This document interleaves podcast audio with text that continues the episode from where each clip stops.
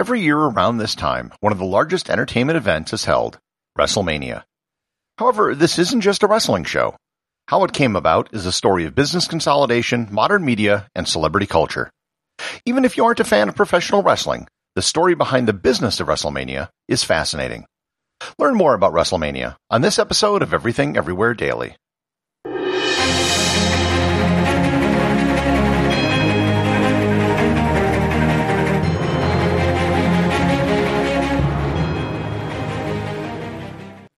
This episode is sponsored by ButcherBox. Several times I've mentioned the grass fed and grass finished ground beef and steaks that you can get from ButcherBox. This time I'd like to tell you about their exceptional salmon and seafood. Most of the salmon that you might buy at a store is actually farm raised. These salmon are fed a diet that isn't natural for salmon, and as a result, their flesh tends to be gray, not pink. To compensate for this, they're then fed a synthetic chemical to replicate the color of natural salmon. ButcherBox sources all of its seafood directly from independent fishing operations in places like Alaska, Maine, and Massachusetts. Everything is wild caught and sustainably harvested with no added chemicals, dyes, hormones, or preservatives. The result is some of the finest salmon, scallops, cod, and shrimp delivered directly to your door.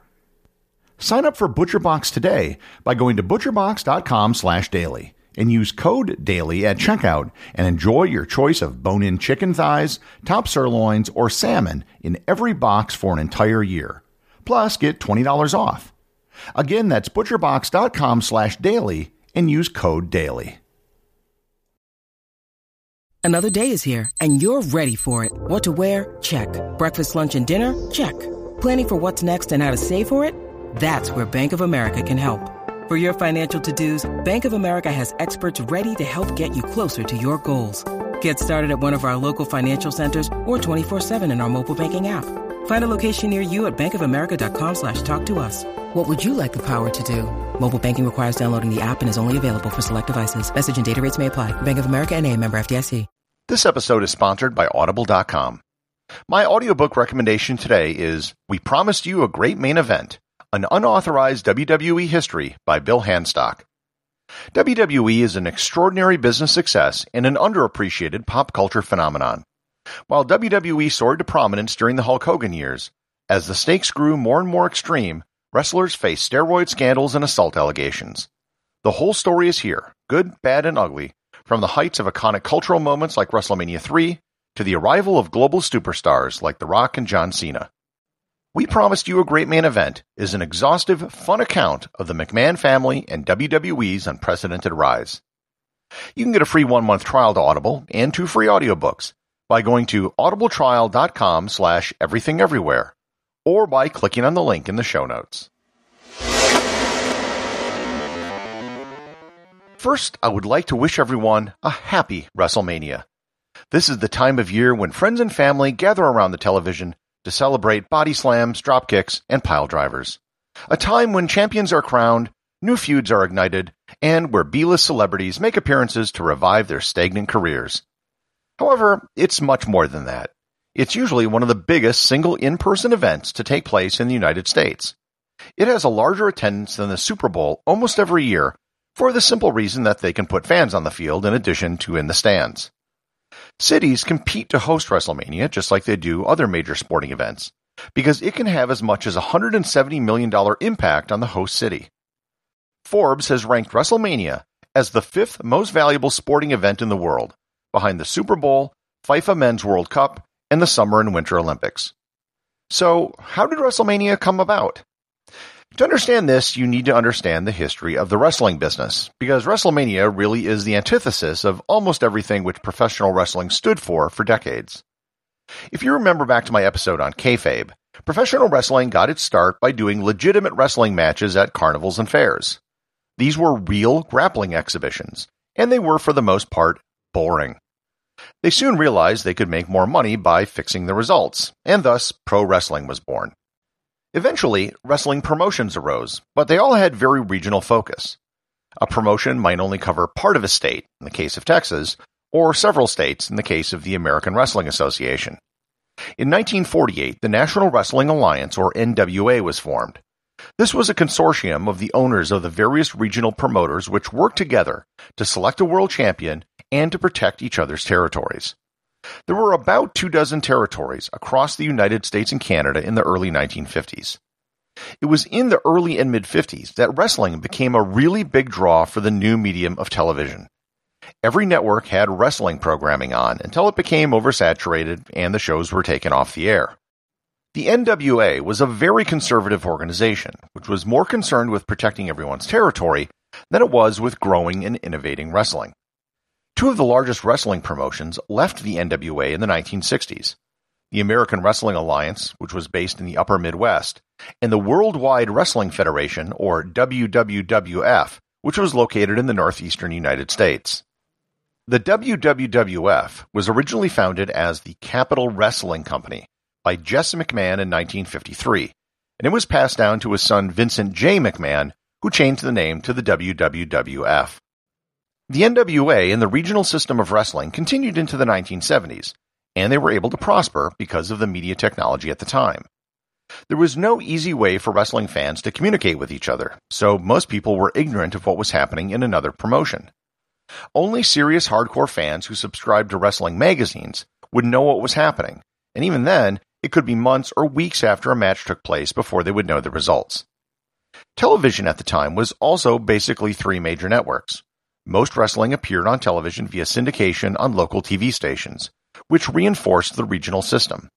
Someone in Omaha would see totally different wrestling than someone in Memphis would. The thing that changed the professional wrestling business forever took place in 1982 when Vincent J. McMahon sold the WWWF to his son, Vincent Kennedy McMahon, aka the current CEO of the company, Vince McMahon. Vince realized the enormous potential in destroying the regional wrestling system. One of the very first things he did after taking control of the company was one, leave the NWA, which the WWWF had rejoined in 1971, and change the name of the company to the World Wrestling Federation, or WWF. Vince began syndicating TV programming nationwide, which angered many of the regional promotions. While there was nothing illegal about it, there had been an understanding for decades that this just wasn't supposed to be done. He used the revenue from this larger television audience to begin poaching all of the top talent from the various regional promotions. In 1984, he hired a wrestler named Hulk Hogan, who was the top wrestler for the AWA and who had also appeared in the movie Rocky III. He then hired Hogan's biggest rival, Rowdy Roddy Piper, as well as other wrestlers who became some of the biggest names in the 80s wrestling boom. These included the Iron Sheik, Jesse Ventura, Jimmy Snuka, Nikolai Volkov, Junkyard Dog, Paul Orndorff, Greg Valentine, and Ricky Steamboat. McMahon himself explained the strategy in an interview with Sports Illustrated when he said, quote, In the old days, there were wrestling fiefdoms all over the country, each of which had its own little lord in charge. Each little lord respected the rights of his neighbor little lords. No takeovers or raids were allowed. There were maybe 30 of these tiny kingdoms in the US, and if I hadn't bought out my dad, there would still be 30 of them, fragmented and struggling. I, of course, had no allegiance to those little lords. Unquote. The WWF also began a nationwide touring schedule with far larger, more expensive stage production than any other promotion, which just rubbed salt into the wounds of the other regional promotions. The WWF was making a lot more money than any other wrestling company and had a much larger audience, but they were also burning through a lot of cash. In many markets, their presence was resented because they had caused several regional promotions to go to business. The WWF at this point was teetering on the brink of bankruptcy. The thing that would make or break the business was a giant promotion that would be sold on closed circuit TV. The name of the show was dubbed by their ring announcer, Howard Finkel. It was called WrestleMania. There had been other big super shows before, however, they were just wrestling shows. WrestleMania was to be a mix of wrestling and pop culture. The WWF had been programming on MTV. Cyndi Lauper, who had been working with the WWF, was on the show. They got Mr. T to take part in the main event match with Hulk Hogan. Muhammad Ali was a guest referee. New York Yankees manager Billy Martin was a ring announcer, and Liberace was a guest timekeeper. It took place on March 31, 1985, at Madison Square Garden in New York City. The event was a huge success. Over a million people watched it on the closed circuit, making it the largest pay-per-view event in history at the time. The company made $3.8 million, which made the company solvent. WrestleMania became an annual event and quickly grew in size. WrestleMania 3 in 1997 was held at the Pontiac Silverdome in Detroit and had an attendance of 93,173, which was the largest indoor event in history up to that point. 2021 marks the 37th WrestleMania. In 2020, because they couldn't hold a live event with spectators, WrestleMania was held in a studio over two days with no fans. WrestleMania is now actually a week long event, complete with a Hall of Fame induction ceremony and a fan fest.